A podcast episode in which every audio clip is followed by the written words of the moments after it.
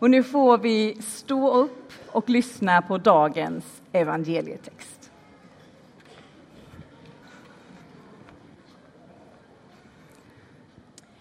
Och vi hämtar texten ifrån Matteus, det 23 kapitlet, och vers 11, 1-12. Och om du har den här röda bibeln så är det på sidan 698. Sedan talade Jesus till folket och sina lärjungar och sa De skriftlärde och fariseerna har satt sig på Moses stol. Gör därför allt vad de lär er och håll fast vid det, men handla inte som de gör, för de säger ett och gör ett annat. De binder ihop tunga bördor och lägger dem på människornas axlar, men själva rör de inte ett finger för att rätta till dem. Allt vad de företar sig gör de för att människorna ska lägga märke till dem. De skaffar sig breda böneremsor och stora manteltofsar. De tycker om att ha hedersplatsen på gästabuden och sitta främst i synagogan. Och de vill bli hälsade på torgen och kallas rabbi av alla människor. Men ni ska inte låta er kallas rabbi, till en är er läromästare och ni är alla bröder. Ni ska inte kalla någon här på jorden för er fader, ty en är er fader, han som är i himlen. Inte heller ska ni låta er kallas för lärare, ty en är er lärare, Kristus. Den som är störst bland er ska vara de andras tjänare. Den som upphöjer sig ska bli förödmjukad och den som ödmjukar sig ska bli upphöjd. Så lyder det heliga evangeliet. Lovad vare Kristus. Helige Fader, tack för ditt ord som vi nyss hört. Jag ber helige Ande öppna våra sinnen så att vi känner igen dig, Jesus Kristus, i ditt ord och i våra liv. Amen. Varsågod och sitt.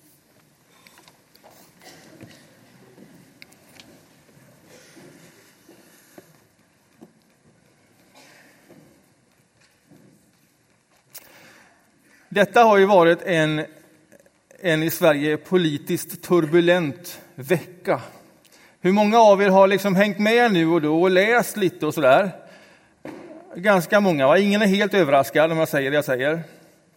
När Anna Kinberg Batra väljer att lämna ett partiledarskap, åka därifrån och vi får veta kanske alldeles för mycket. Vi vet att hon lämnar fyra timmar efter presskonferensen iklädd samma klänning på flygplatset som hon hade på presskonferensen.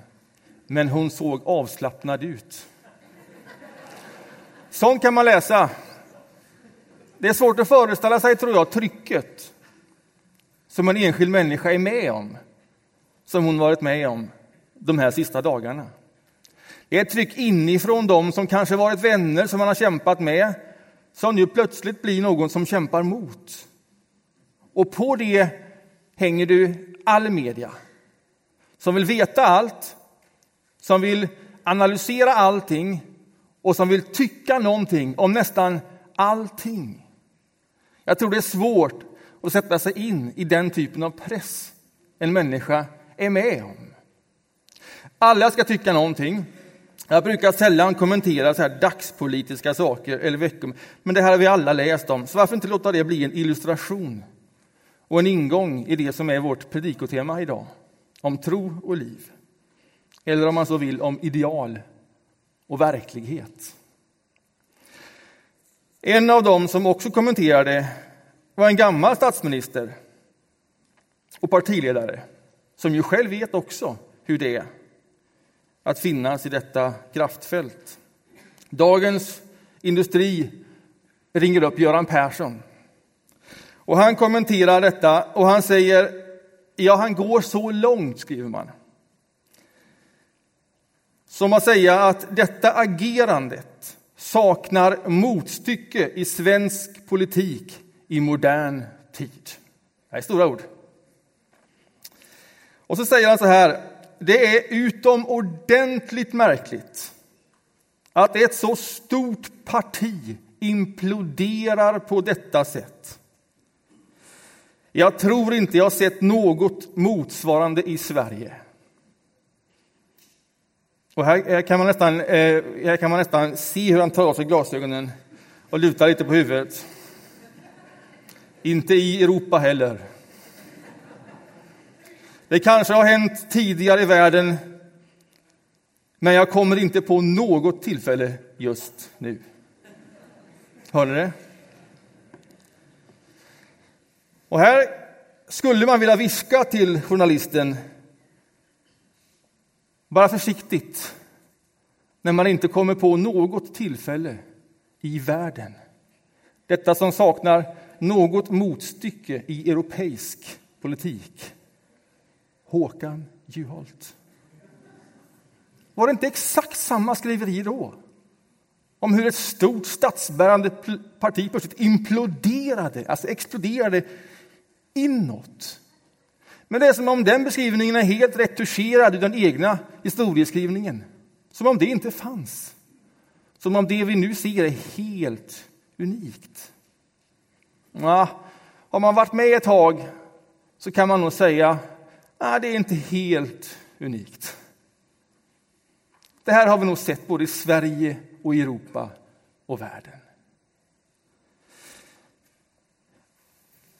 Det är att ideal och verklighet inte är samma sak.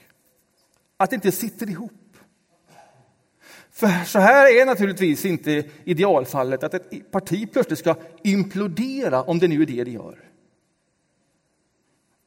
Men vi lever inte bara i en ideal tillvaro. Men ibland så lever man själv i en ideal tillvaro. Det vill säga, min världsbild och min position och där jag befinner mig, där är det, om inte idealt, så ganska bra. Och man är så inne i hur det bör vara, kan vara, ska vara.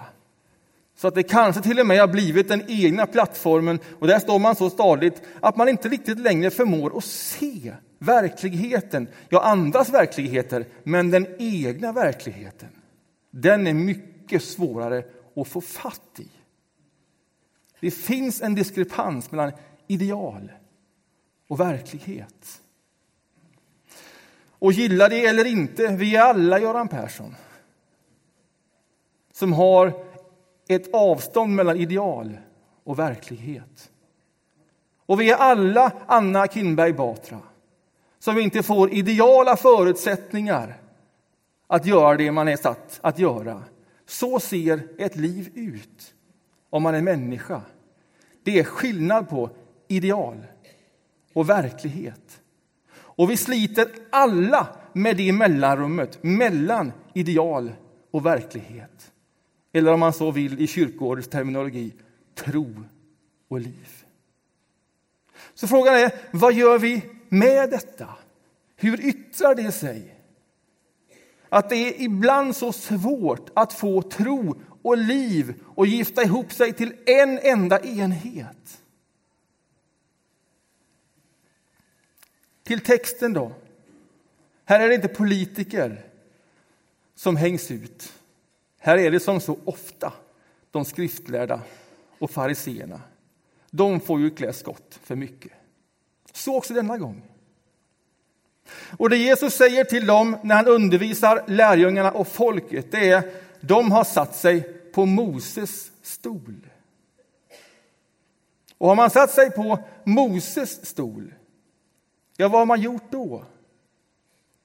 Jo, då är man lärare för folket. Man är uttolkare av idealet. Man äger ord som andra lyssnar på.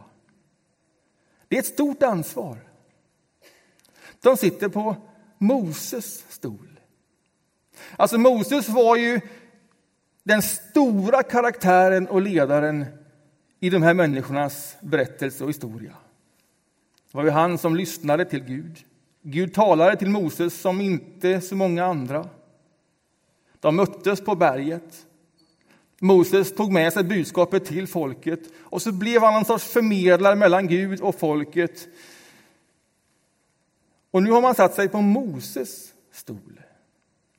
Det vill säga, man sitter där som Moses sa, det vill säga man förmedlar någonting Det vill säga stora anspråk på att uttolka ett ideal, en tro, kanske en hälsning ifrån Gud. Detta är Moses. Vem är det som sitter på Moses stol? Av oss. Ja, men här står jag i en krage i en talarstol och ni lyssnar alla på mig. Det är extremt ansvarsfullt. Men det behöver inte bara vara uttolkare av skriftens ord. Jag tror man kan läsa det här ännu bredare. Vi är många av oss som genom kunskap eller erfarenhet, du har varit länge på din arbetsplats, eller kanske är du förälder till barn, som gör att också du hamnar på Moses plats. En ansvarsfull plats. Där du utgår ifrån någonting som för dig är viktigt, centralt, ett ideal, det du tror på och sen ska du uttolka det till detta sammanhanget och du har en auktoritet och man lyssnar på dig. Där är vi ju många som lever i den uppgiften, liksom på Moses stol. Vad är problemet med Moses stol och fariseerna och de skriftlärda? Alltså problemet är ju inte Moses stol. Utan problemet tycks vara att man inte håller ihop ideal och verklighet, tro och liv. Det är när skillnaden mellan det blir stor som det tycks hända någonting när man sitter på Moses stol. När skillnaden mellan idealet och verkligheten blir för stor då bidrar inte orden längre in i den faktiska situationen. Utan det tycks som om att de orden då istället förvärrar, lägger börda på situationen och det blir arbetsamt att ta emot. Här kan vi läsa till för att påminna oss om texten ifrån Matteus evangelium kapitel 23 och vers 4. Det här tycks vara problemet. De binder ihop tunga bördor och lägger dem på människornas axlar. Men själva rör de inte ett finger för att rätta till det.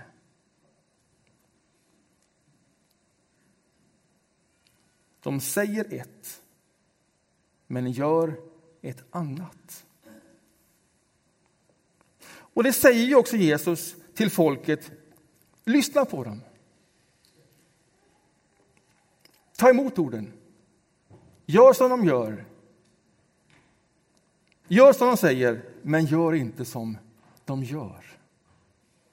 Det tycks vara det stora problemet och utmaningen. Hur ska man då göra med våra ideal, med vår tro, när vi vet att det alltid finns en skillnad mellan det vi vill och det som blir? Och om inte alltid så väldigt ofta. Ska vi skippa idealen? Det är ändå ouppnåeligt och ta ner ribban på en gång. Ja, det är ju en variant. Men så säger ju inte Jesus. Det är som att verkligheten här, i där vi möts, också behöver någonting att spänna sig mot och vägledas till. Och läser man ifrån Jakobs brev, som är en av de föreslagna texterna, så är detta väldigt, väldigt tydligt. Jakobs brev kapitel 1.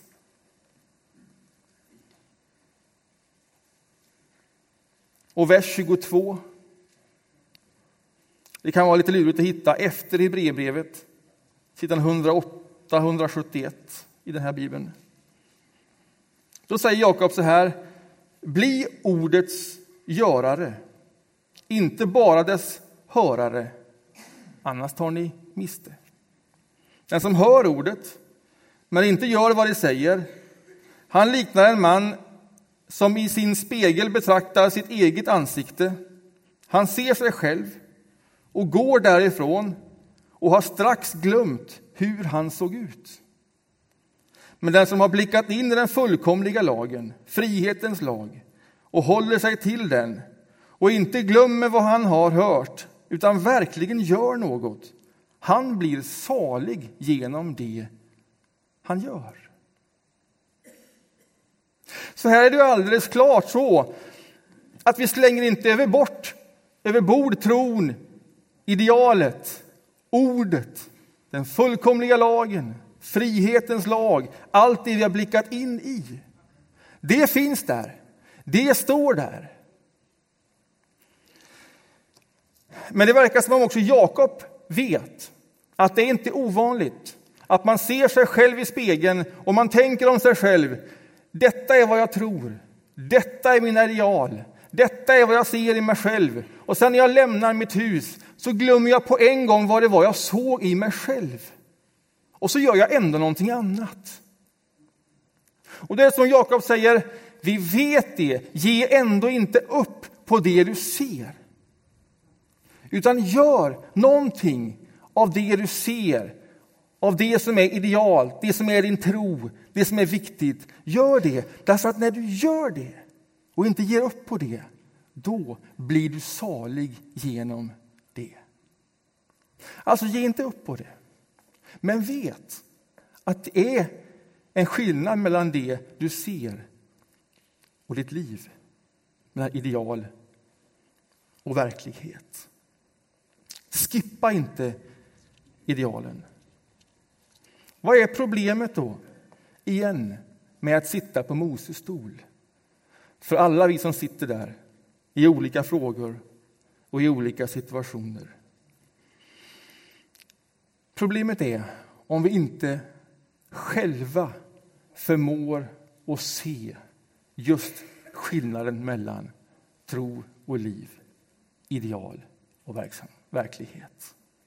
Om vi liksom blir större än livet självt. Om vi rör oss i en idévärld. Om vi rör oss i egna erfarenheter. Om vi rör oss i egen tankebubbla och flyter liksom ovanpå allting annat. Då tycks det som om den sortens ord lägger börda på människors ryggar. Det blir tungt att höra de orden. Även om det är rätt i sak så går det inte att ta emot. Därför att det finns liksom ingen mötesplats mellan ideal och verklighet. Utan när vi möter varandra så är det inte så här. Vi möter varandra så här, i verklighet.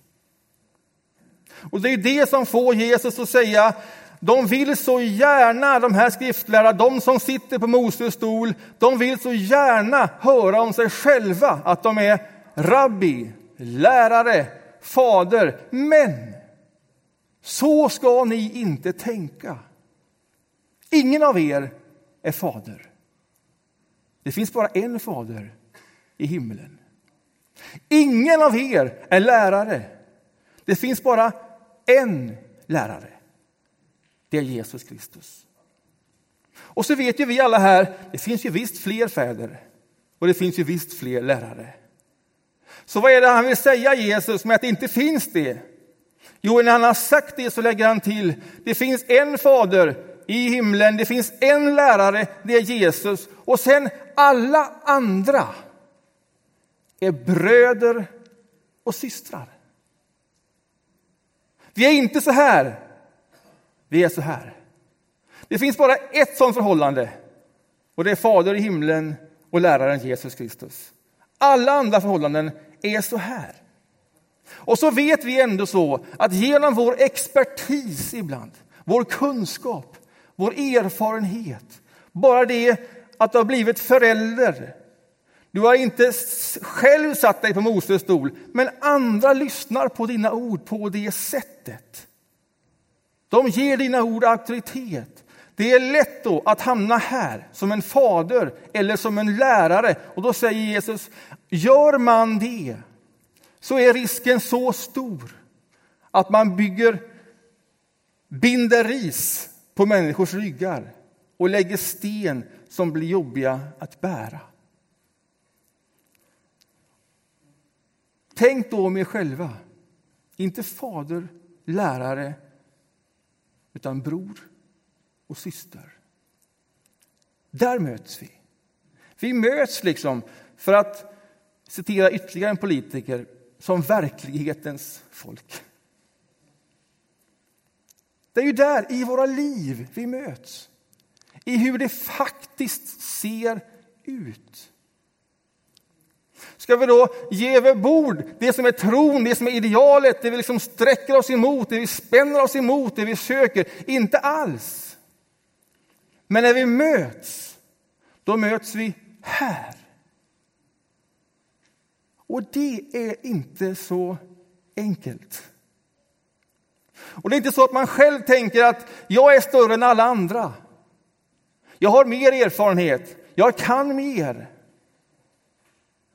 Det är inte alls säkert att det är den egna självbilden.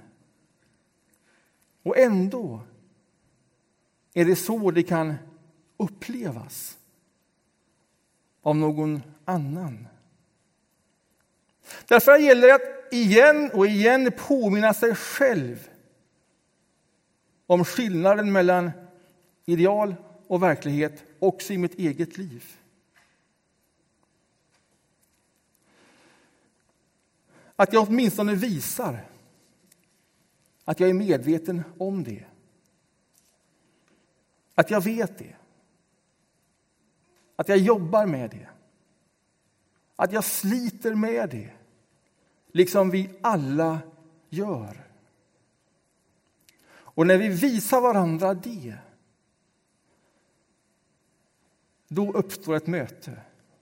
Därför att då möts verkligheterna. Då möts vi i livet som det faktiskt är.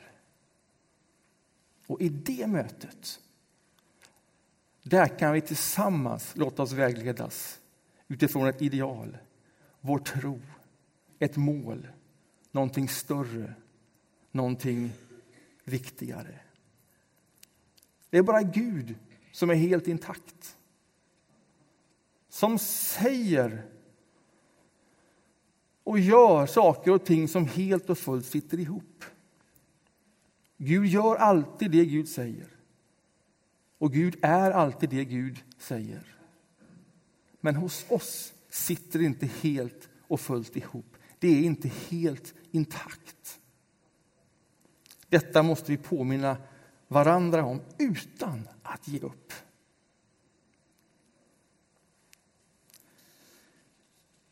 Vi är verklighetens folk.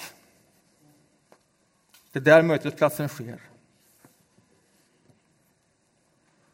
Och det är när vi ödmjukar oss till det och inte upphöjer oss själva utan bidrar till en människa på ett faktiskt sätt i en faktisk situation som det blir som det blir viktigt, det som är vårt ideal. Annars blir det någonting som bara flyter ovanpå, skapar problem, trycker ner. Tro och liv, ideal och verklighet. Vi sliter med det alla vare sig vi är Göran Persson, Anna Kinberg Batra eller bara hemma i sin familj.